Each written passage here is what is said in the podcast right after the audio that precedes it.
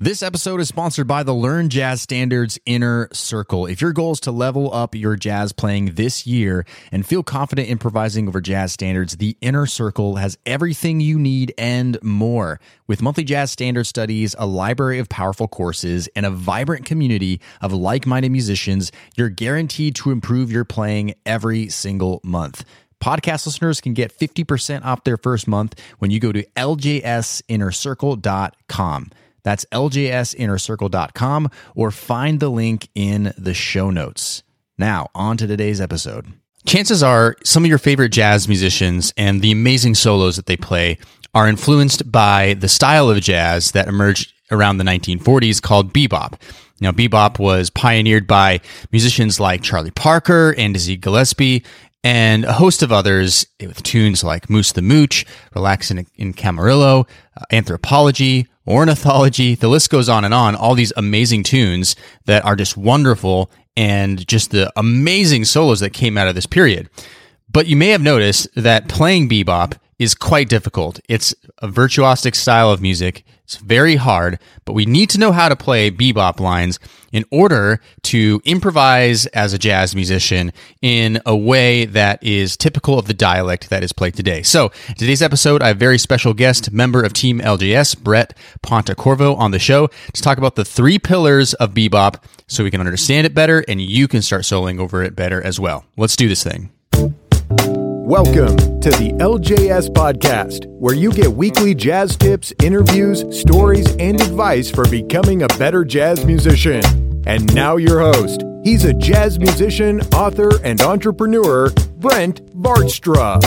Hey, what's up, everybody? Brent here from LearnJazzStandards.com, which is a blog, podcast, videos, and a membership, all geared towards helping you become a better jazz musician. That's what we do here in this podcast. I'm here to help you for the next 45 minutes or so learn something about jazz music so that no matter what level you're at beginner, intermediate, even advanced no matter what instrument you play, whether it's piano, guitar, sax, trumpet, bass you're going to figure out a, a new strategy, something that's going to help give you a breakthrough in your musicianship, in your playing. And we're talking about bebop today. That's a hard style to work around, but it is integrated in all of the way most musicians are playing jazz bebop was a huge influence, uh, starting from the 1940s and on, uh, on all the musicians. So we need to learn how to play this style of music, and we need to uncover the mysteries. It's very difficult to play some of these bebop heads. They're angular, they're virtuosic, but you can do it no matter what level you're at, and we're here to help you today.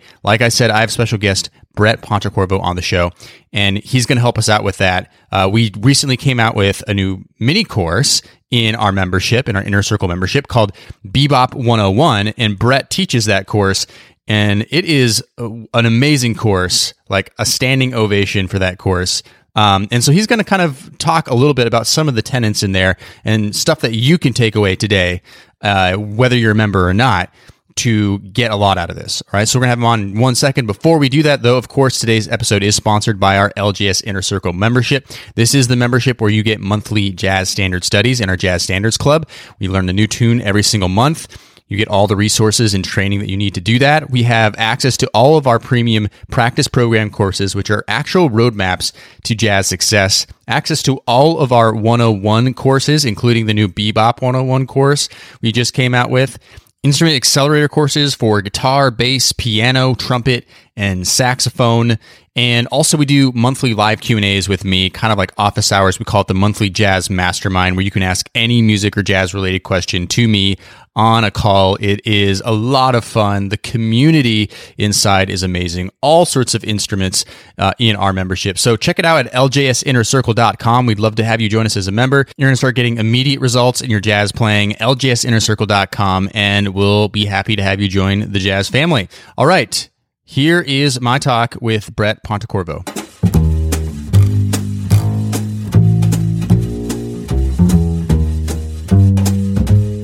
All right, back on the show is the music production manager from Team LJS, Brett Pontecorvo. Brett, I am stoked to have you on, man. How you doing? Doing good. Thanks for having me back again. I like I always look forward to the the podcasts. It feels like uh, it's just good to talk through stuff, you know. Well, it's fun because, like, you know, the Learn Jazz Standards community, like, I mean, I see you every week multiple times a week. I mean, we're like in the background hashing out stuff for courses and hashing out stuff for new jazz standard studies for our inner circle members. And like, you're so much a part of what makes Learn Jazz Standards work and function. So I always love when we get the opportunity to bring you forward uh, on the podcast. Um, and I'm kind of excited too because we're going to be talking about a complicated subject today, uh, bebop, which you've recently, uh, you know, put a course out for us in uh, our inner circle membership. So you know a lot about bebop. You've been studying bebop, um, obviously outside of this course, but I know you've been really diving deep um, for the production of this. So um, I'm I'm kind of just excited to pick your brain and you know just obviously help everybody in the audience understand how they can become uh, an amazing bebop player and really start making improvement on this side. So let's start with first things first. Um, what the heck is bebop? oh gosh, well, thanks Brent for all the all the nice things you're saying about me. Um, I'm so happy with all of the inner circle stuff. Um, and uh, yeah, bebop. Like, let, us talk about it. First of all, bebop is awesome. Um, so if you haven't done bebop before or played around, like stick around and listen to all the stuff we're talking about because um, it just elevates everything else that you do, whether you're playing other types of jazz or you're playing um, any really style of music is it just kind of hits all the bases. Um, but bebop is something that came out of jazz dance music. Um, we're like 1930s. Jazz is the style of music it's made for dancing. It's four on the floor. It is exciting. It's electric. Like, um, and I feel like it catches the vibe of that time. Like Duke Ellington and stuff like that. Is that we're talking about like the swing era, correct? Exactly. Exactly. And, um, you know, it, it's interesting because just as there is now, right? Like if you're playing music, like you have friends and you talk with your friends after or whatever like you know there's the after gig hang or whatever it is that you're doing. And um and that's what was happening then right? Like nothing has changed except after gigs during this time uh, we had something really interesting happen where we started to see um, musicians namely charlie parker dizzy gillespie uh, and after their sessions, they're going and they're playing together, except they're now playing jazz, that same style of music from swing, but they're playing it instead of for dance music, they're playing it for art music. They're playing it for the sake of playing it. It becomes listening instead of dancing. Um, it becomes more angular. It becomes, uh, you know, almost l- like even harmonically, they're stepping outside of the comfort zones of what is, um, you know, commonly played in, in the 30s anyway. Um, and it it kind of birthed the bebop, this whole different style of music. Yeah, and I, I think like I've heard it before, just like jazz historians say that like call those after hours jam sessions cutting sessions, which is yes. kind of like part of I guess the evolution of of of that swing, you know, danceable style of jazz into this more virtuosic style of jazz because uh, cutting meaning like everybody's trying to one up each other basically. Um, they're like trying to like which is such a like a it seems like such like a jazz musician thing right? You get up and you try to show like how awesome you are. But i think that's kind of like what was happening you know from my understanding. And um that's kind of part of how the music evolved from my understanding. Yeah 100% and you know what's interesting too um, I was actually just having a conversation this morning with a student about this.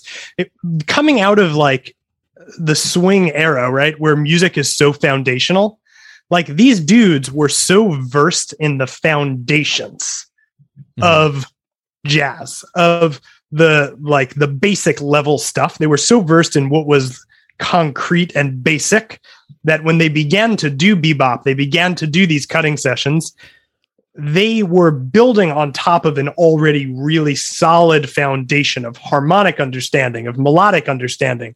I mean, they've got hours and hours under their belt. They probably have hundreds of songs under their belt. And it, it like gave them a good launching off point because um, they were so versed in their art, you know, already the the foundations of it. Yeah. And so going from here, like you know, bebop is. Uh, would I mean, how else do you say it other than like it's it's complicated to play? But also, would yeah. you not agree? Like bebop is kind of um, kind of the baseline jazz language that exists today. and even in modern jazz playing, like that's that's kind of it's it's almost like there's the tenets of jazz language come from bebop. Would you agree with that? Yeah, I, I, don't even know that I could say it better myself. Everything that we're listening to and experiencing in the jazz world starts here. You know, it's like you can't separate, you just can't separate the music from the history. They're right. all attached. Um, and anything that we're we're making today is is attached to to bebop and to this time period for sure. Awesome. And so if you haven't really like taken some time to listen to some bebop, like I think that's probably important, right? So we talked about Charlie Parker being a really important resource. Um, I like to always suggest, uh, I think it's live at, or jazz at Massey Hall is is one with uh, uh, with Dizzy Gillespie and Charlie Parker, and that that really give you a good idea of like bebop, kind of like the origins of it. Um, so I would say like, and you would probably agree with me for all learning music, that's like step one. If you haven't heard bebop or the histor- the historical context of bebop, then that's probably a good place to go. Yeah, listen to it for sure. I mean, I think at Learn Jazz Standards, there's a lot of talk around jazz as a language, which you know I, we we kind of come from a similar background in terms of thinking. But jazz is a language, and the only way you learn it, the only well, okay, you can learn languages a lot of different ways. The only way that you internalize it so that you are speaking it and not repeating it or like, you know, copying words off a page is to listen. It's it's the number one step. It's how you learn a language. Um, and also it's just good fun. Like just listen to it and just be like amazed by what's happening. Uh, yeah. And and and I like I say that and I actually mean it. Like when you listen, listen to that music and like approach it with a some sort of a sense of wonder, you know, being like these sounds changed everything. I, I think when you like wow. approach bebop listening from that perspective, you know, even if you're like never going to become, you know, uh, super into bebop or a bebop player, when you listen from that perspective, you listen a lot longer because you become attached to the like the larger story of what bebop is. Um, you know, it changed history. Hundred percent. Yeah, for sure. Yeah, hundred percent. Totally agree. Okay, so we know what bebop is. We know that we should be listening to bebop. Um, now the complicated part of the question. So how do we actually start playing bebop? Like what's the next step? Yeah, well, I mean, hearing is really important. Also, also learning heads, like learn some bebop melodies. Um, because I think the bebop language is hidden in the melodies, and especially in bebop, the lines are very blurry between what is a melody and what is a solo. Right. Um, if you listen to enough bebop tunes, you'll start to hear the head repeat during the solo. Um, if you listen to enough Charlie Parker, you'll start to hear Charlie Parker repeat himself. Um, and of course he does because the things that he's playing are brilliant and and beautiful and and interesting and rhythmically complex. Um, but you know, it gives it you know it lifts the curtain a little bit because he's writing these melodies, he's writing these heads um, and they're coming out of you know his reach position. You know he's trying to push forward, and um, yeah, so you're you're getting the language, the bebop language, caked into the bebop melodies. Um, that answer the question? Yeah, that answers the question. So so when you say so bebop heads, you're uh, am I getting this right? You're kind of saying those are kind of like the, the bebop heads themselves are almost like solos. It's kind of like the language itself, just more in a kind of more structured way. Is that kind of what you're getting at? It, exactly, exactly. Um, it, they're there's they're mini solos, um, and they feel that way too. When you work on them, you're like, oh wow, that challenged my technique. Um, or at least that's how I feel a lot of times. Uh, that, that's, I mean, I was going to say that's exactly how I feel. I'm always like, how the heck do I actually play that? Uh, I guess I have to play that like a thousand times to get that right. yeah. You know what else is noteworthy about learning these heads?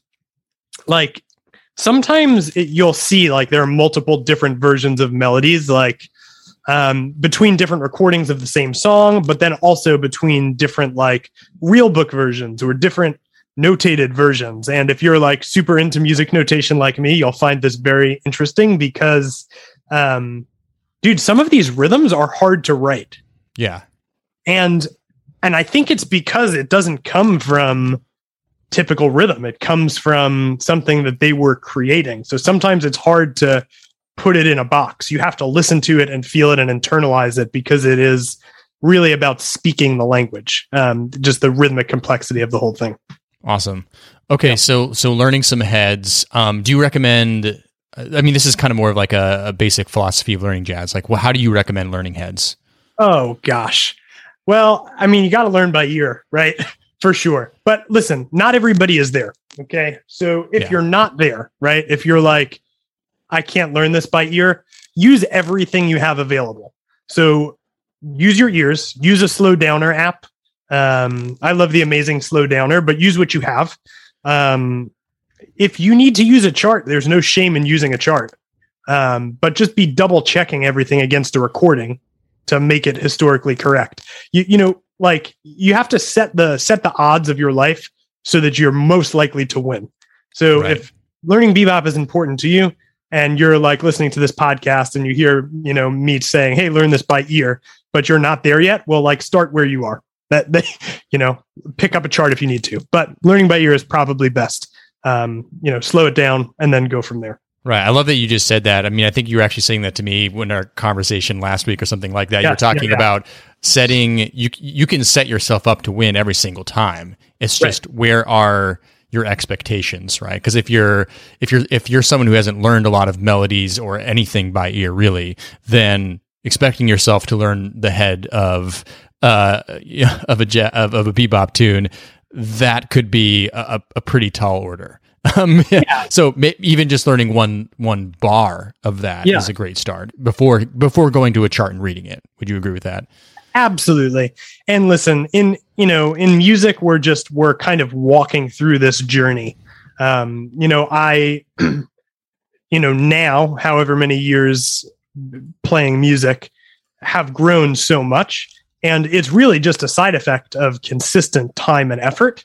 Um, but it's, you know, it's nothing alien. It's like you know, wherever you are listening to this, whatever skill level you're at listening to this, like you're just kind of walking it out. So just keep walking. Um, and you know, little wins, little progress, um, they add up. They they all add up. And and like you were saying, if you learn one bar, well, you just practice learning one bar. Maybe next time you'll be capable of learning two bars. Um, because yeah, everything builds on top of everything else. Um, yeah, I, I get pretty passionate about setting yourself up to win because I think it's the number one pitfall of learning any music um, is like you know you have this expectation that you're going to be able to play you know the whole solo off whatever in you know two weeks and i'm like why is it that important? Like why not just do something that you know you can do do it 200 times get good at it and then you know then maybe you can learn the whole solo? I, I don't know Hundred percent. Yeah, yeah, we're Yeah. we're on the same page. Um, what about like uh, before we move on, like the next step, right? Because I, I feel like so far, like step one is like listen to bebop. Step two is learn a bebop head. Before we go to the next one, let's talk about maybe some bebop heads people could actually learn. Um, Yeah. Do you have a few off the top of your head? And I'm happy to jump in on some too. Yeah, yeah. So I would say the most idiomatic is that the word I'm looking for? Like the Uh, yeah. Most bebop-ish head that I can think of is confirmation. Um, Ye- yeah. But you know, I learned ornithology. I think was my first bebop head, Yep. and I really liked it. Um, That's a contrafact of uh, how high the moon. yeah, yes, yes. Um, what's the other one that's like that? ba da da do ba da that bebop?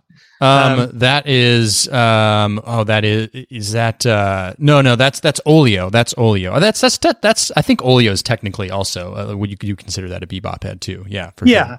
Um, I- so I guess those those would be my first two suggestions. Did, did you have any you wanted to add to that? yes I do um Yep. I uh, Scrapple from the Apple is a great tune that could be uh th- that's a good one to do um Donna Lee is like a crazy one, right? But it has to be mentioned that that is that is that is uh another you know bebop head that is just like the bebop Also, the bebop is most bebop heads. thing for Donna Lee, like you should learn Donna Lee. Like it should just be under your hands. People pe- play it so ridiculously fast. You don't have to play it that fast. Play it really slow. Just yeah, learn it at a speed because there are some lines in there that are so bebop. Um, Right. So it's worth having under your hand. Sorry to cut you off, but I think that's important to mention. Like it doesn't have to be blazing fast. It can be at your speed.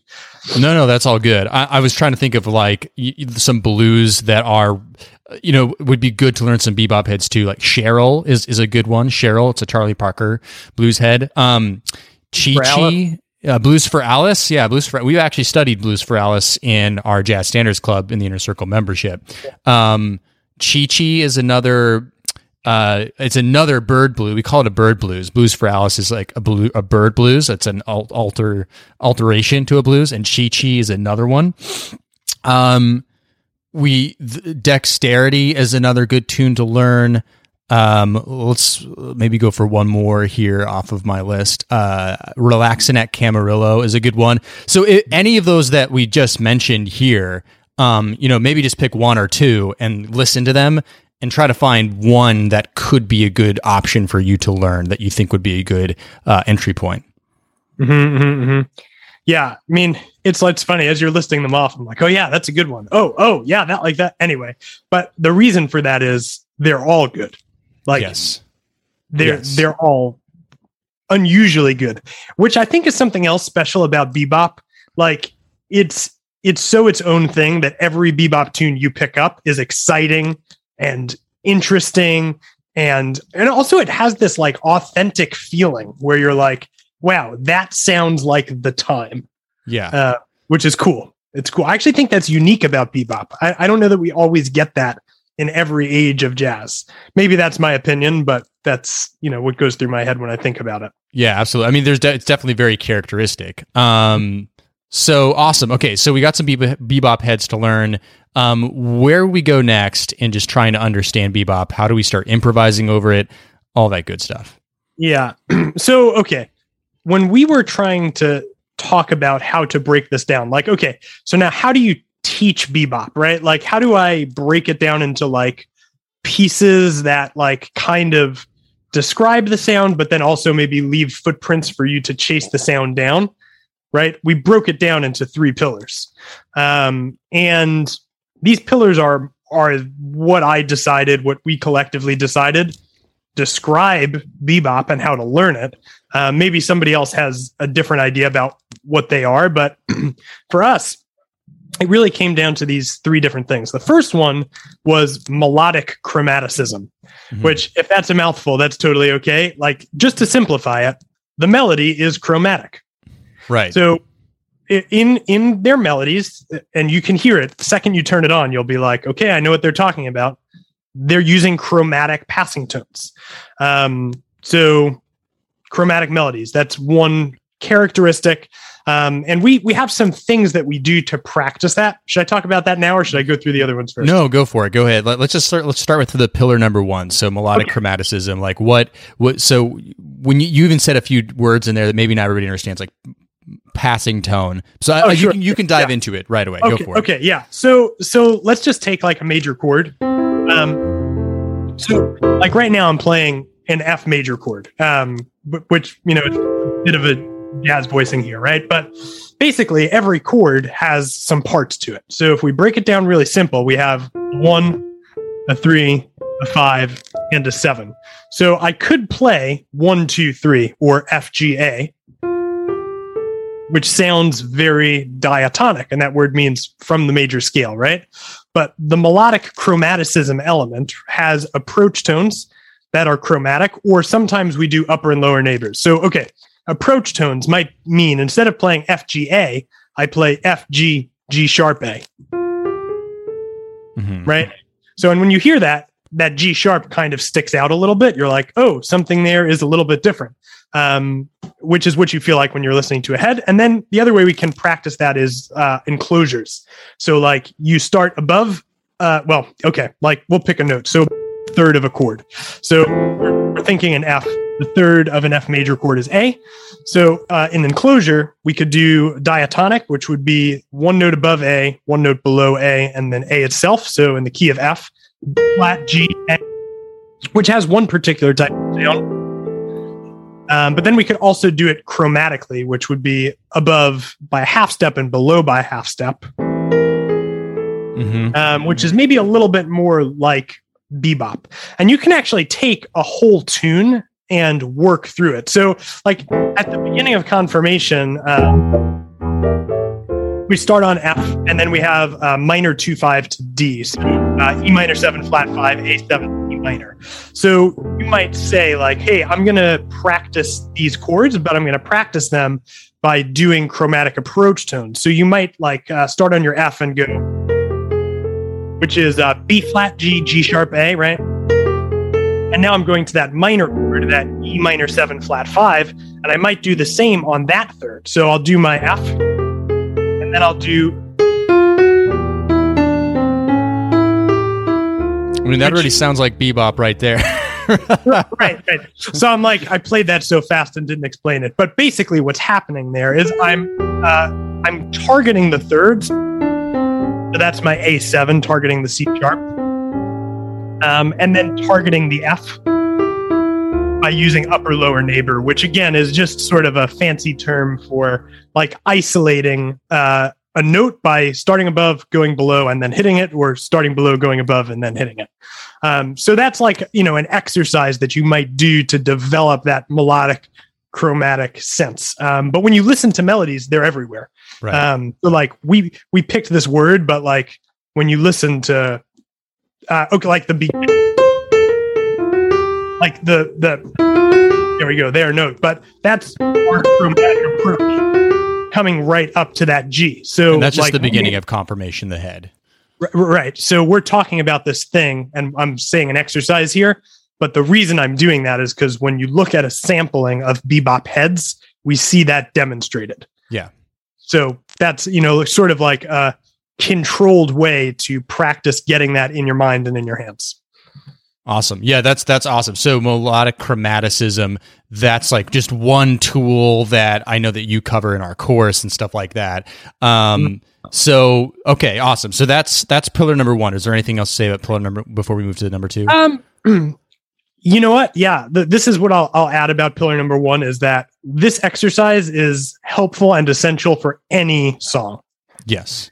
um, but especially bebop. It's really caked into bebop. But any song you're learning, any jazz tune you're learning, if you're trying to improvise, if you stopped the podcast right now, which uh, you shouldn't do, but if you did and you practiced this thing, you would see improvement because this is uh, a really good way to make your solos sound like they relate to the chords. And I I have one actual actual question before we move on to to number two. Um, Yeah. So when we're when you were doing those enclosures, so uh, either a step above or a step below, Yeah. you were targeting a note, correct? Yeah. Like it's Yeah. that, that's why we call them enclosures. You're targeting a note. And when you play just like the beginning to confirmation, I was like, wow, that already sounds like bebop. Like, and all you're doing is playing these patterns, basically. What's a good note to choose to target in the chord that will make it sound as good as it did, um, even just doing that exercise that you just did? Yeah. So almost always your best go to is the third or the seventh. Yeah. Um, so that's where I would start. Awesome. Okay, third or seventh. Yeah, because those are just really strong chord tones that really kind of define the difference between one chord to the next. Exactly. And listen, there are times where you do it on other chord tones, but if you're like, if you're in a place right now where you don't know which note to target, start there. Right. And then like leave yourself room to maybe experiment with other chord tones. But three and seven is where you should be starting for sure. All right, so uh, pillar number one, the melodic chromaticism. So, what's pillar number two? So pillar number two is altered harmony. Um, and I think this is particularly important to think about like through the context of where it's coming from.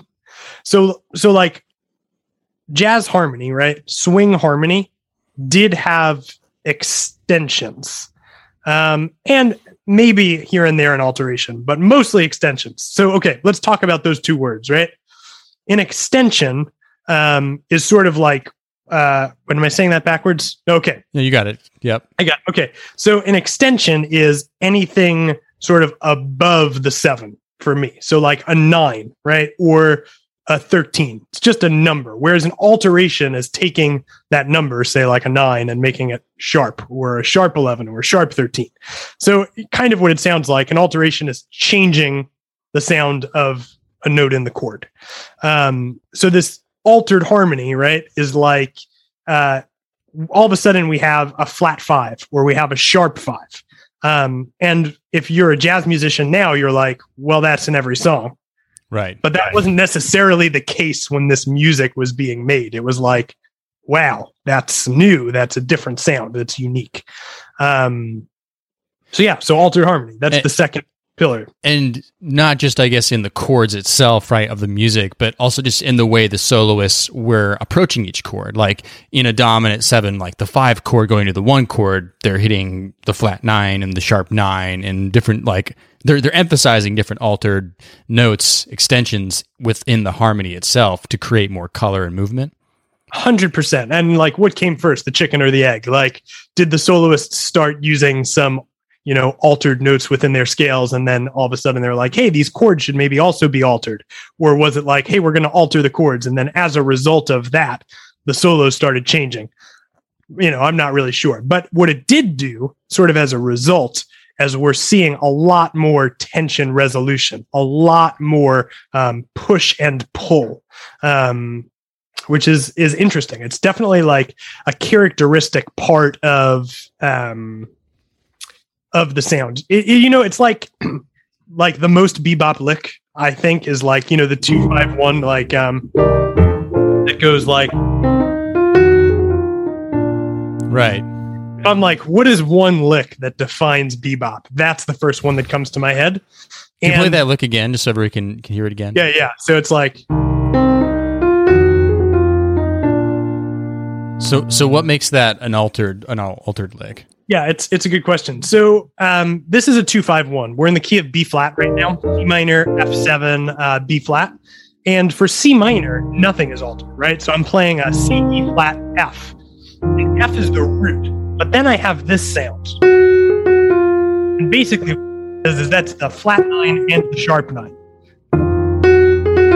And we're using that sort of as a way to build tension that resolves then back down to that F which is why that's altered as opposed to using notes that are more diatonic. right Right. Um, and then there's like, you know, the altered scale, right? We could talk about that as well. Like the, um, I think I always get this one wrong. The beginning here being that flat nine, that sharp nine, and which actually is, I find, what people are hitting, or at least when I've been transcribing, that's where people are living.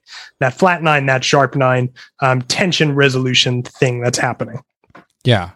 Awesome, totally. So just emphasis on all those different notes are happening within the the the soloists themselves there, and it's almost like until like tell me if you agree with this. Like, and I we were kind of hitting on it a second ago, but it, it's sort of like even if you were to pull up like a real book lead sheet, you, like it doesn't necessarily say like um you know A seven altered to D minor, but it's almost like beboppers just started assuming that like just it, it just was almost assumed that if like you see an A7 chord that's going to a D minor seventh chord, it's likely the pianist or the guitarist or whatever the comping instrument, they're probably going to play some sort of altered iteration of that chord. And a soloist might often consider adding some kind of altered iteration into that to to oh. create that tension and resolution. Like that's kind of the big difference here. hundred percent. And yeah, it's it's assumed. It's always an option, and it's also like um, it's also an option in both directions. So like it might not say A seven altered. Um, so the piano player might not, but then maybe the soloist does, Right. and that's also part of the sound. Right, absolutely. Yeah, you, just because the the piano player is not doing doesn't mean that you shouldn't do it. Or just because the soloist is not doing it doesn't mean that the comping instrument can't do it. I mean, Right. Exactly. And then the other thing that's unique and interesting is that um, you know this this concept of sort of altered harmony starts to very much brush up against the idea of melodic chromaticism right, because you know if we think about um um trying to th- so like okay so like um uh, what i'm playing there is is like uh it's over an f7 chord. Um and the approach is towards uh the third of b flat 7 but it's almost like i am chromatically approaching the f natural. Right, um, or even like um, uh, yeah, I'm trying to think of where else I've seen this. Well, okay, I guess the heart of what I'm getting at is when you begin to use chromatic approach tones, you end up with the altered extension. So in the example at the beginning, what I'm getting there is my sharp nine, my G sharp, right? Uh, yeah, well, doesn't matter what key I'm in, but if this is an F7 chord and I have that A flat, which is coming from the idea of uh, melodic chromaticism, I'm still getting the altered tones. Right. Right. So the they kind of come as they're they're two separate like like theoretical concepts we're talking about here, but they also share the same uh, identities with each other. That like if you're using an, an approach tone, chromatic approach tone to the third, you could be playing right. You could be playing a, a, a, an altered extension to get there, basically. Exactly, exactly. And um, there's something beautiful about that because it's it shows you how deeply rooted the chromatic approach tone and the altered harmony is that they line up with each other so clearly. Um, actually, that was the biggest thing I learned making this course wow. was that the chromatic approach, altered harmony, uh, they very much are related, um, and practicing one will improve the other. Um, and so you should practice both. But like they they bump up against each other so much um, that it's almost like one of them created the other, but probably both got created at the same time. Right. Yet you can you think you can think about them separately as different concepts, which I think was is very interesting when we were coming up with these pillars. Like that was kind of part of of of what it of what this is. Like how do you teach bebop? Well, you almost have to look at it from a bunch of different angles to truly understand what makes up the language. Yeah, and the more entry points you have to to anything, yeah. the more quickly you access it, right? So, you know, similar ideas, we're thinking of them from a different perspective, but like when you're fluent in a language, you can say, I'm going to the store. I'm heading to the store. I'm going to stop at the store quick. I have to grab something from the store. And I've just communicated the same thing several different ways. Right. But it's right. because I have a level of fluency in English. And it's the same when we approach bebop. We have the more entry points we have to express the same concept or think about the same concept, the more quickly these ideas are going to show up in our playing. Awesome, love it. So pillar number two is that altered extensions and the in the harmony. Um, what's pillar number three? Our last one. Yeah, uh, syncopated rhythms, um, which I, I love this. I laugh every time I see the third pillar because, well, for two reasons. First of all, there is syncopated rhythm in bebop melodies, and syncopation just means the accent is not on a down a downbeat. So, what's an example of that? Um, so the beginning of confirmation. So two, three, four, and one and. So my accent for the beginning of the head of confirmation is on the and of one. Right. So it's an uh, offbeat basically. It's not on one, two, three, or four. It's on the and of any one of those beats. Yes, yes. But what's funny about it is like the definition of syncopated rhythms is just what you said, right? It's on the upbeat. But then you listen to Charlie Parker and you're like, the the level of rhythmic understanding is so beyond. Oh, it's so heavy. It's my God. It's so beyond. And you know what? Like I encourage you to look at a Charlie Parker transcription no one knows how to write it down. Yeah. because he's not playing anything that's divisible by two or three. It so uh, and I say that like he's not playing eighth notes or triplets. He's playing something that lives in between. Um, so rhythmic syncopation is the pillar. Um, but I do think when you listen to bebop and you like, you know, kind of sink your teeth into it, you realize that the rhythmic expression is very uh, very unique and very other um, and sometimes doesn't even fit into the accent is on the upbeat sometimes it's its own thing well, uh, I, I remember one interesting thing that you were pointing out in the chorus is that sometimes just the way Charlie Parker, for example, would accent a note that is definitely on a downbeat makes it sound like it's a syncopated rhythm. yeah, it's true. It's true. Um, and the phrasing is interesting. You know, something else that's kind of cool that I don't hear as much of now is like these heads often are played in unison by more than one person. Right. Yes. And it's impeccable. Yeah. Like yeah. the phrasing is lined up perfectly with every single player. Everything is accented the same, um, and it is syncopated, but it's almost like part of the head is the articulation or the phrasing. Right. Yes. All of the all the above. So, what's something that people can do to just start getting a handle of that? Yeah. Um, well, okay, I'll tell you how I've approached it in the past. Um, so the rhythms for bebop are hidden in bebop melodies. Right. So if you're learning bebop melodies, then you are learning bebop rhythms. But I actually think it takes another level of intentionality to access them. Right. So like playing the melodies is going to give you harmonic language. But stopping to think about the rhythm that accompanies it separate from the melody has added benefits. Right. Because you're, you're like I'm a piano player, right? And so I think I I have uh I, I I've had opportunity to play things that are very rhythmic. Um, so it sort of gives you, I think, a, a bit of a leg up. But if you're just a melody player, you're probably a master of melody. But if you just stop and tap a rhythm out on a desk and listen to what it feels like when you tap out just to the rhythm to confirmation or just the rhythm to ornithology or scrapple from the apple or a- any of the ones that you you listed off at the beginning you're accessing a different part of your mind and you can actually you know construct pretty convincing sounding bebop solos starting from the viewpoint of hey this is a rhythm i heard in a bebop tune because it is so essential to the bebop sound Awesome. So let me Yeah. see if I can do like a little recap of of everything that we've talked about here to give Yeah. people more of a cohesive idea of what they can start doing. So, um, number one is is listening to to bebop, right? Um, Start listening to the music. Make sure you are familiar with the sounds of it. Uh, number two is start learning some bebop heads. Um, and then we have the three pillars. So he- here's something I want to ask you a question actually before we Yeah. keep going.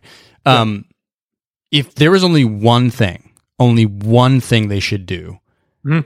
you know, forget about the pillars, forget about all this stuff. What's the one thing that they should do? Um, yeah, I, I, I'm setting you up for this answer because I know the I know the answer, but I think it's appropriate to talk about it now. Yeah, I think it's important. I mean, the number one thing is learn bebop heads. Yeah. If you did nothing else, that's the answer.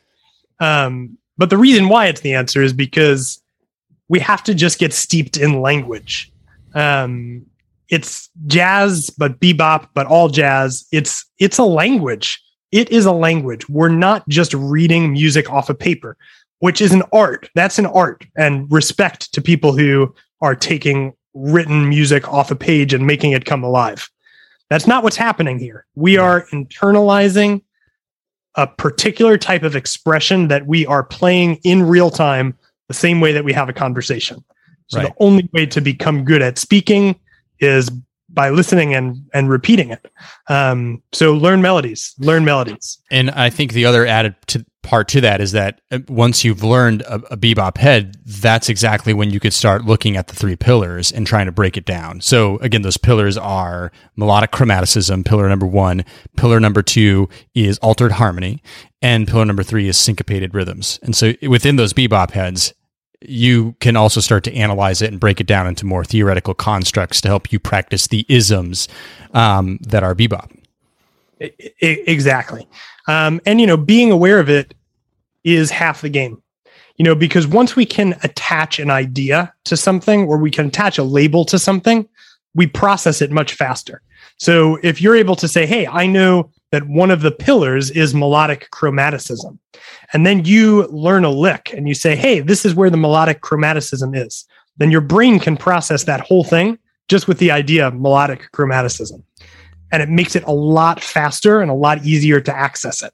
Uh, it brings it closer to home. So taking a look at what you're learning through these lenses, um, it has it has uh, I think helpful effects on your ability to recreate them when it's your turn to do it. Yes, love it. I mean, I couldn't have not I could not have said that better myself. Um, and that's part of what makes you such a great teacher, especially the way you taught B- our Bebop 101 course. Just an excellent job, and uh, one of those courses where I, I learned a lot just going through it. So thank you so much for that. And uh, Brett, thank you so much for coming on the show again uh, and sharing all of your incredible musical uh, genius and wisdom with us. Uh, we'll definitely be having you on the show again in the future. Wow, thanks so much, Brent. Appreciate it. Can't wait to come back.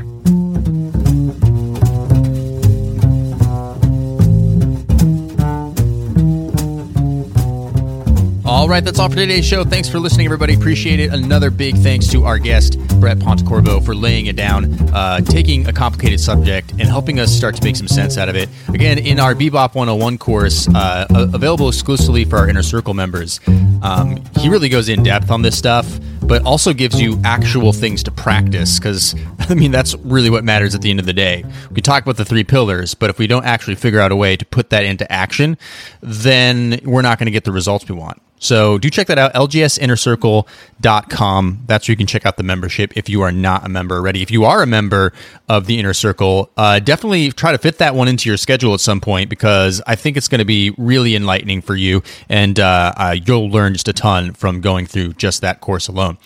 Uh, all right, we're going to be coming out with another great episode of the podcast next week, of course. But until then, happy practicing and cheers.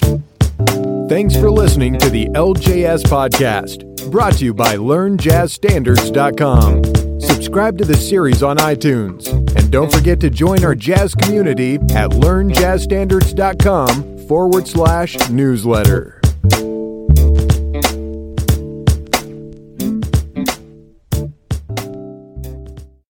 Hey, podcast listener, would you like to ask me a jazz question and get it answered here on the show? Then go to learnjazzstandards.com forward slash ask. That's learnjazzstandards.com forward slash ask.